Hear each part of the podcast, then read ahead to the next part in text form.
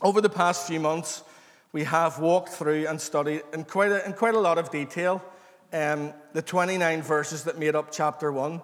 We began with Paul's introduction in verses 1 and 2, and then journeyed through the remaining 27 verses, trying to dig out all the gold and all that goodness that was contained in chapter 1. Obviously, Paul's words, but under the inspiration, as we understand, of the Holy Spirit. Words given by God. Yes? And uh, we don't, you know, we don't know if Paul actually wrote the words, as in we don't know if, if it was him putting the pen to the parchment. But we know that the, le- the letter did come from him. And, you know, it was possibly dictated to either Timothy or another close brother and friend in the ministry of the gospel, possibly Epaphras. We just don't know. But someone wrote the words and had them sent off to the saints in Colossae. Um, let's go to the next. Church, always keep in mind the main theme of this short letter as we walk together through all of its words and its phrases. Its main theme is that the Christ of the church. Say that with me. The Christ of the church. That's the main theme of Paul's letter. And this short letter to the believers in Ephesus focuses on the body, on the ecclesia. Remember, we talked about that word, the called out ones, the assembly. sorry, I misread that. Ephesians, sorry, let's go back, rewind. Right? Ephesians focuses on the body, the ecclesia, okay? It focuses on the body, whereas Colossians, in Colossians, in the letter to the Colossians, Paul focuses on its head, on Jesus Christ, okay? Christ of the church. That makes sense now. The source of life and sustenance for the body. Uh, the assembly, the congregation of believers, those who had heard, who had received, who had believed the good news of the gospel, which was, of course, we know the power of God unto salvation through the finished work of Jesus on the cross of Calvary. Colossians is a letter that is concern, concerned with the preeminence of Jesus Christ. Okay, we all know what that big word means. You can tell me after. The preeminence of Jesus. Colossians is a book that makes clear the truth that Jesus Christ, the Son of Man, the Messiah, the Anointed One, is first and foremost in absolutely everything. Absolutely everything, church. And every believer's life should be a reflection of this truth in faith and in practice. In our journey through chapter 1, we heard many times concerning this preeminence. Colossians 1 with, began with Paul commending the church. Hear that rain? Woo, glad I'm inside. Colossians 1 began with Paul commending the church for their faith in Christ and for their love for all the saints. The word had come to the people in Colossae. Many had believed and received the gift of grace and the hope of eternal life. And now Paul says that they were bearing much fruit by their words and their labors. And isn't that the prayer of every church? To bear much fruit. In verses 9 to 18, Paul then made it plain that Jesus is first and foremost in everything. That by him and through him, all things had been created and were continuing to be upheld by the word of his power. And that he was and is the supreme and superior sustainer. That part, that was like part five. It feels like about five years ago now. Paul wrote these wonderful words in verse 17 of chapter 1 And he is before all things, or above all things. And in him, that is in Christ, all things consist, or put another way, all things hold together. Okay, so we learned of this preeminence of Jesus Christ, followed by the glorious truth that reconciliation is found in Jesus Christ. Okay, we looked at this reconciliation. In him, in Jesus, all the fullness of the divine nature was dwelling and abiding, and by this God man, by Jesus, all things were being reconciled. It's not good news. Even those who were alienated by sin and rebellion and wicked works now had the opportunity to be reconciled to God because of the death of Jesus Christ. And Paul writes, in the very body of his flesh. And now those who were before alienated, like us, were now to be presented, church, do you remember? Holy, blameless in his sight. And as we journeyed into the last portion of chapter 1, Paul changed course slightly and spoke to the believers of being in the sacrificial service of Christ. And in this last portion, we learned and studied some wonderful verses concerning the ministry and the calling of the Apostle Paul and where he received this role and this responsibility. Do you remember we talked about the stewardship of God, the stewardship, the oversight? God as like the heavenly office manager, okay? And Paul's calling was to, as he wrote, these are his words, fulfill the word of God, the mystery which has been hidden. And, church, what was this mystery? Let's go to the next one. Christ in you, the hope of glory. Christ in you, the hope, the confidence, the assurance of that future glory. Okay? Paul then gave us his motto for ministry. Do you remember from last, I think it was last week? Witness, warning, and wisdom, okay, through preaching and teaching, through the preaching of the gospel and teaching and instruction of the doctrine of Jesus Christ. You know, Paul left us in no doubt, he left the church in no doubt that he was called to this. He was passionate concerning this and that he was laboring. The word that he used, striving, agonizing. Do you remember we talked about wrestling? Okay, this word has like a, a context of the Greek games, okay, where you're fighting, competing with other people. Paul was agonizing in this calling according to the mighty working of God who worked in him mightily. That's what he finished chapter 1 with. God was giving Paul the energy that he needed to see this work through. Do you remember I said, if God calls you, he will give you the strength to see it, to see it through? Okay, maybe you don't feel like you're strong enough. Maybe you don't feel like you have enough to do it. But God will give you that strength Amen. just as he gave it to Paul. You know, Paul was certainly called to this by God's grace, and God was providing all the sustenance, all the nutrients, all the help, all the strength that Paul needed to fulfill the Word of God, the mystery that is, in Jesus, that is Jesus Christ abiding and dwelling in every believer and saint. And this is every believer's hope of glory. Okay, now I've entitled tonight's study Conflict, Comfort, and Comprehension. Say it with me Conflict, Comfort, and comprehension. Look, anything with comfort in the title is going to be good, isn't it? and tonight, I want to look in detail at the first three verses of chapter 2. Okay, Let, us read them together. Let's actually go back a little bit into chapter 1. Look, please, I know, look, I'm not telling you anything you don't know, but please remember that Paul did not write this letter with chapter divisions and verses. It didn't exist. It was just like me or you writing a letter. Okay, it was a modern invention, so there'd be no break in the text when the Colossians were reading this aloud uh, at their gathering. Okay, so let's go back and let's read um, just a little bit into chapter 1. This is verse 27 through to chapter 2, verse 5. To them God willed to make known what are the riches of the glory of this mystery among the Gentiles or the nations, which is Christ in you, the hope of glory. Him we preach warning every man and teaching every man in all wisdom, that we may present every man perfect in Christ Jesus. To this end, I also labor, striving according to his working, which works in me mightily. For I want you to know what a great conflict I have for you and those in Laodicea, and for as many as have not seen my face in the flesh, that their hearts may be encouraged, being knit together in love and attaining to all riches of the full assurance of understanding, to the knowledge of the mystery of God, both of the Father and of Christ, in whom are hidden all the treasures of wisdom and knowledge. Wonderful, isn't it, church? Tonight, as I said, we're focusing on verses 1 to 3 of chapter 2. And Paul has something that he wants the believers to know. Those in Colossae those in Laodicea, and anyone else who would read this letter and those who have never met him face to face. You know, 11 miles down the road from Colossae was the city of Laodicea. And the truth is that Paul was actually writing this letter to be read both in Colossae and in Laodicea.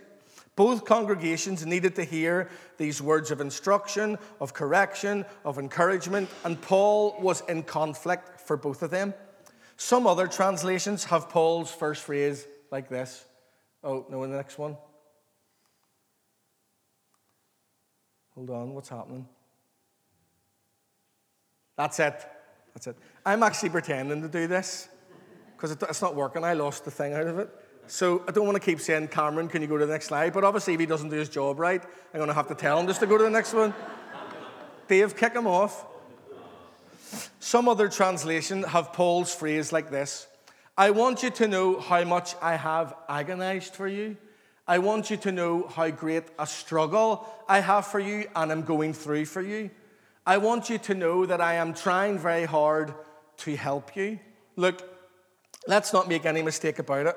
Paul cared deeply for all of these saints. He cared for all of these believers. He loved them and he wanted the best for them.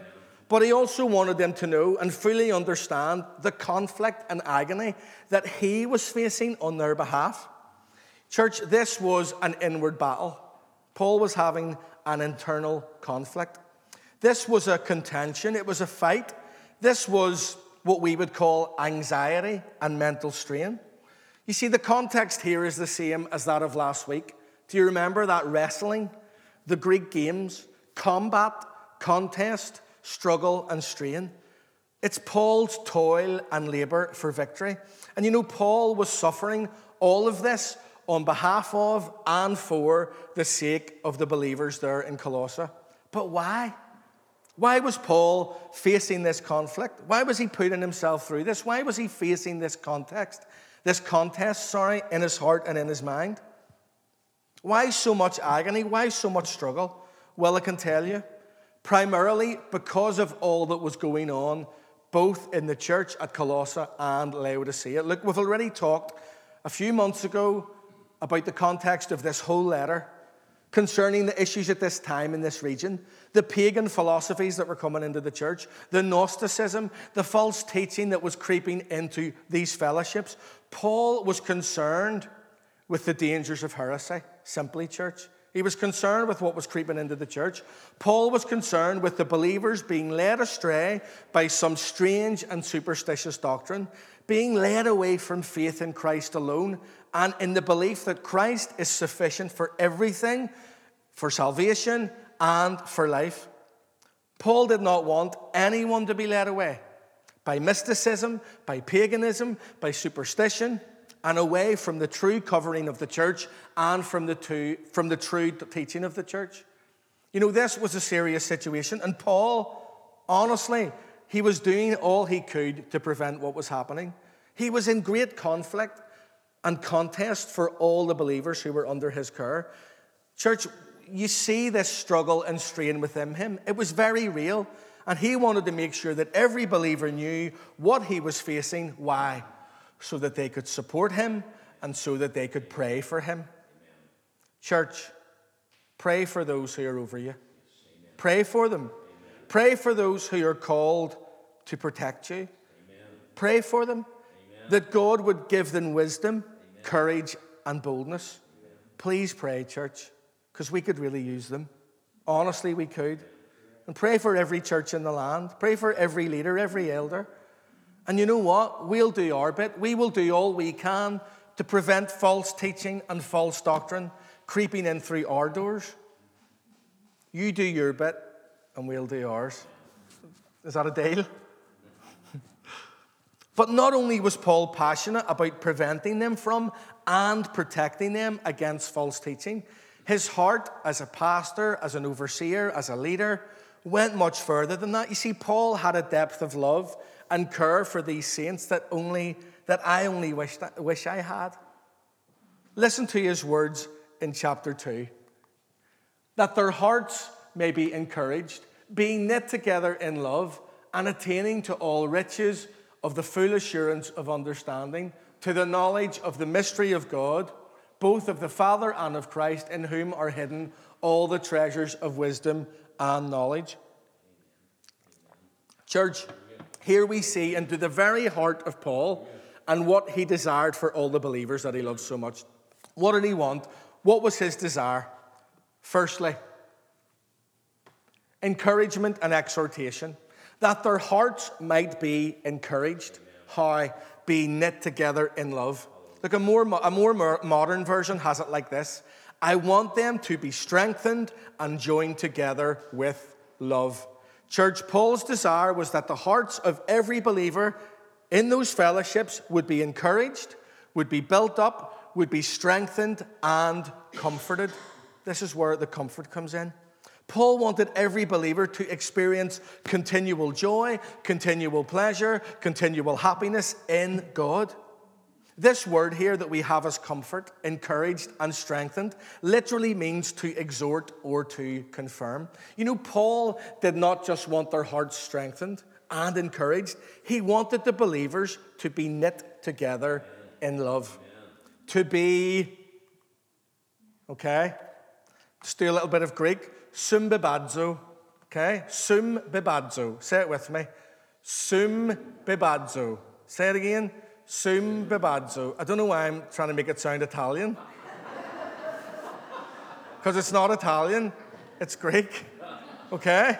It's not sum. It's sum. Say it with me one more time. Sum. Okay? And it's from the root to drive together, okay, and unite in association or affection, to cause to coalesce, to join together, to put together, to unite or knit together and there's the key word at the end in affection. In affection. Church, we need to be sumbibadzo in love. Amen. Don't we? Amen. Knit together in love. Paul is speaking here of a firm union, a firm and solid union. Church, this is about unity. Amen. It's about being one. It's about being unified. It's about being connected by cords of love. Cords of love. Knit together in the bonds of love and of peace. Church, we are to be an association of love, driven together by the affection of love. The affection of love. Paul desired it for the Colossians, and I know that God desires it for us. You know, in the Bible, especially the New Testament, believers are commanded over and over and over to love one another, serve one another, encourage one another, honor one another, prefer one another. We, know, we all know the verses. Look, it's nothing you haven't heard before. But are we doing it? Are we living it? Is it a reality in Glenmachan? Is this church, this fellowship, an association of love? Is this a love club? Is this a love club? Is this where someone comes and feels love? Are you here feeling, do you feel the love? Can you feel the love tonight? Can you feel the love? If it's not a love club, it's meant to be and it should be. And Paul wanted the churches, both in Colossae and Laodicea, to be love clubs. And I know he'd want the same here at Glenmachan a union of unity and an association of affection. Church, let's be a love club. Okay? Let this place be a place of unity, of love, and of purpose. Let's be a people who show unconditional love to one another a place of comfort, strength, support, encouragement, and community. You know what community is? It's a commune of unity. A commune of unity, woven and knit together in the strong cords and bonds of love. Paul desired it for Colossae, he desired it for Laodicea, and God desires it for us. So, firstly, Paul wanted the believers to be encouraged and built up, their hearts knit together in love. And secondly, confidence, and comprehension, that they would attain to all riches of the full assurance of understanding, to the knowledge of the mystery of God. Look, I know that was a lot of words to take in, so let's try to see what Paul is saying. Maybe this will help. Here's the same phrase in the New Living Translation In whom, or sorry, no back. Oh, maybe I forgot. Okay. Is that the next one, Cameron? I missed one, sorry. So here, here's the same verse in the New Living. I want them to have complete confidence that they understand God's mysterious plan, which is Christ Himself. Church confidence and comprehension. Paul's desire is that every believer in Colossae, in Laodicea, and those who had never seen him would attain to all riches of the assurance of understanding. That is, to have complete confidence in their understanding of what, church? Of what? of the mystery of God. God's providential and perfect plan, Jesus Christ. That's the mystery of God in Colossians. Jesus, the plan was Jesus himself. This hidden mystery, as we already know, was Jesus Christ, the Son of God, the Savior of the world. We've already studied Paul's words concerning this mystery, and here we see him carry on this same theme.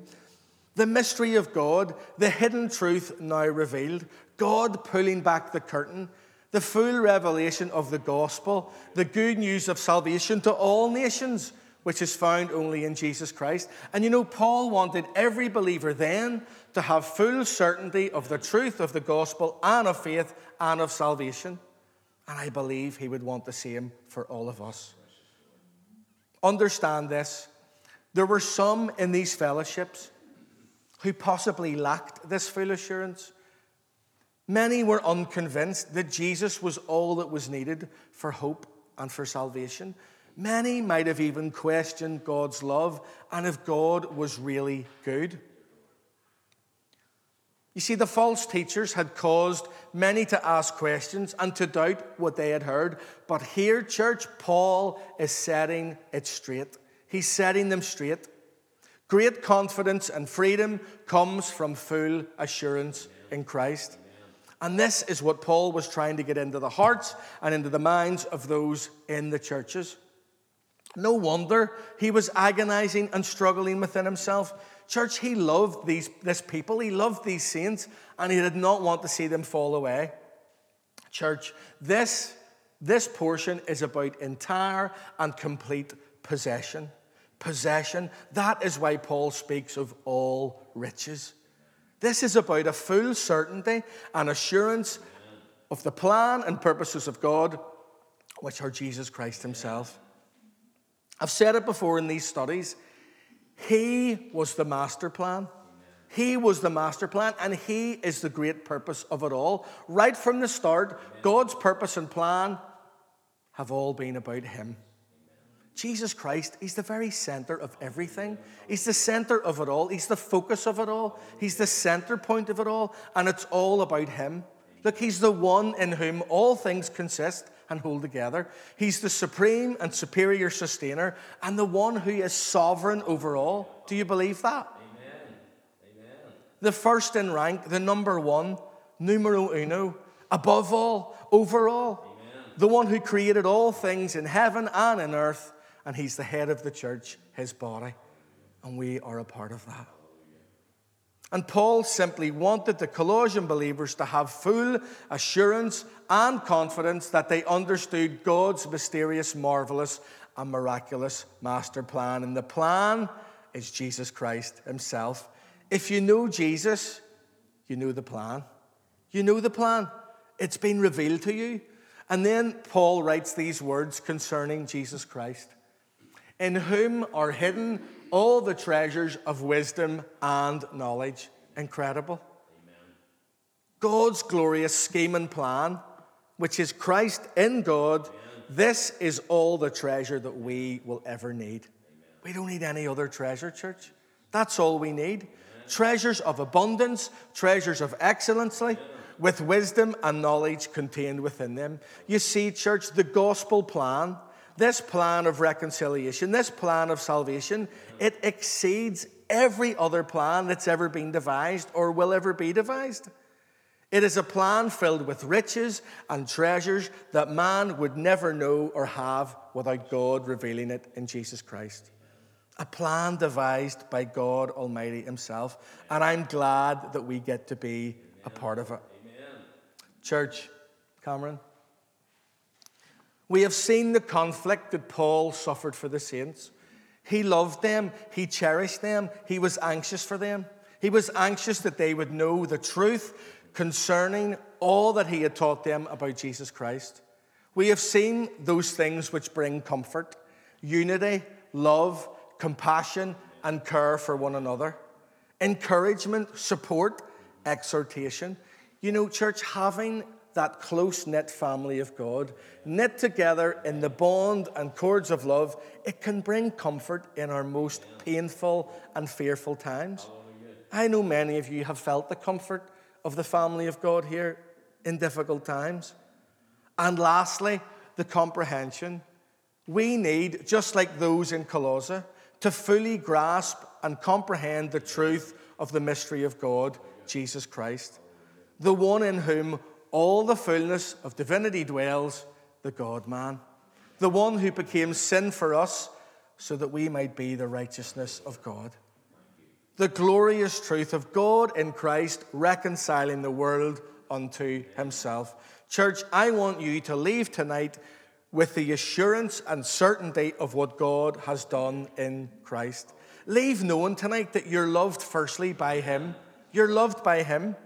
With the greatest of all loves, but also here in this place, you're loved too. Okay? In this family of God, this is a place where we want you to find comfort and peace and support and love and protection in the presence of God and of your brothers and sisters. And, church, pray for those who have conflict for you, who are over you, who are called to protect you, for the elders, okay? Pray for them because we really do need it at this time. Conflict, comfort, and comprehension. Look, I really do pray that you've been blessed by the word tonight Amen. and that you're going out built up in your faith. Amen. That you go away, church, sure of the love that God has for you, certain of your salvation, with the assurance of that future hope that He has promised to every single one of us. Can I do what I always like to do and just read the three verses for you one last time? I love this translation of the passage that we study tonight, and just take this with you as you leave uh, church this evening. So, Paul writes, This battle I am facing is huge, and I want you to know I do it for you for all those at Laodicea and for everyone else, even those who have never seen my face. I'm working hard to comfort and encourage them so that they will be knit together, that many hearts would become one through his love. I do it so they will be rich in understanding and have full knowledge of God's mystery, which is the anointed one himself. In him, all the treasures of wisdom and knowledge are concealed. And church, that, see that, line, that top line? That's my prayer for us, that our hearts would become one amen. through his love. Can you say amen? amen? Let's stand together.